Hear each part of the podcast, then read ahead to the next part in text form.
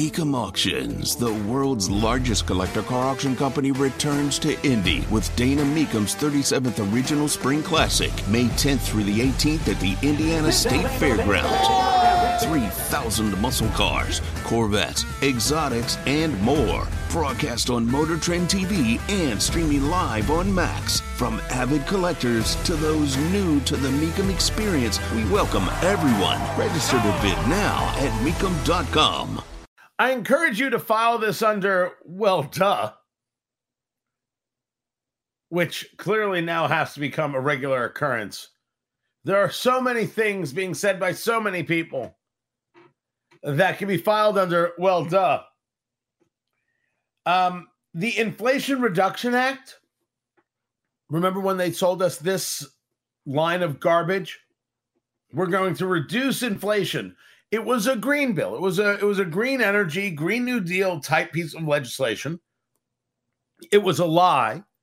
You had Joe Manchin, the senator from West Virginia, lie about this. Kyrsten Sinema went along with it because her hedge fund friends uh, got uh, still their deals. This was nonsense from beginning to end. Now we have people discussing that this is going to actually increase costs. That's what we're hearing. Inflation Reduction Act will cost $1.2 trillion which is three times more than what supporters originally claimed. Their argument is, as Bloomberg puts it out, well, it's not all so bad. Not all so bad. If you take a look at it, it will uh, bring in about $3 trillion investments by businesses and individu- individuals to build and expand climate friendly ventures like Solyndra, we know what this means. The 1.2 trillion in outlays.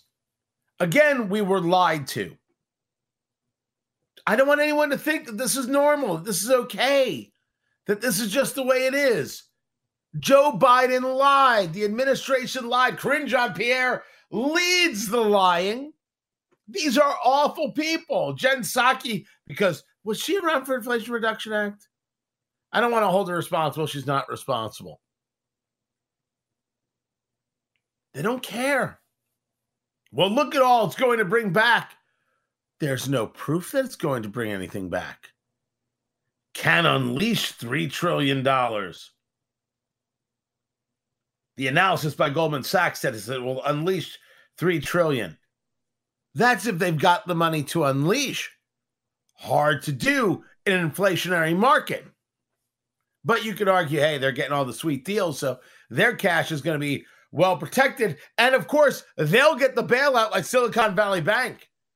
So we didn't do anything for Midwest Main Street. We did everything for Wall Street. Ah, so this is the Wall Street Inflation Reduction Act. Now I get it.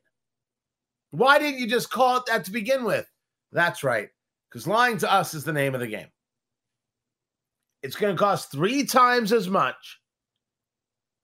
It's not going to spur any investment in our lives. It's only going to spur government to force things upon us so others who want to invest in things can get a sweet return by forcing us to buy it. That's not even conspiratorial at that stage of the game. That's the way this works. Pretty ugly stuff. Tony Katz in 93 WIBC. Good morning.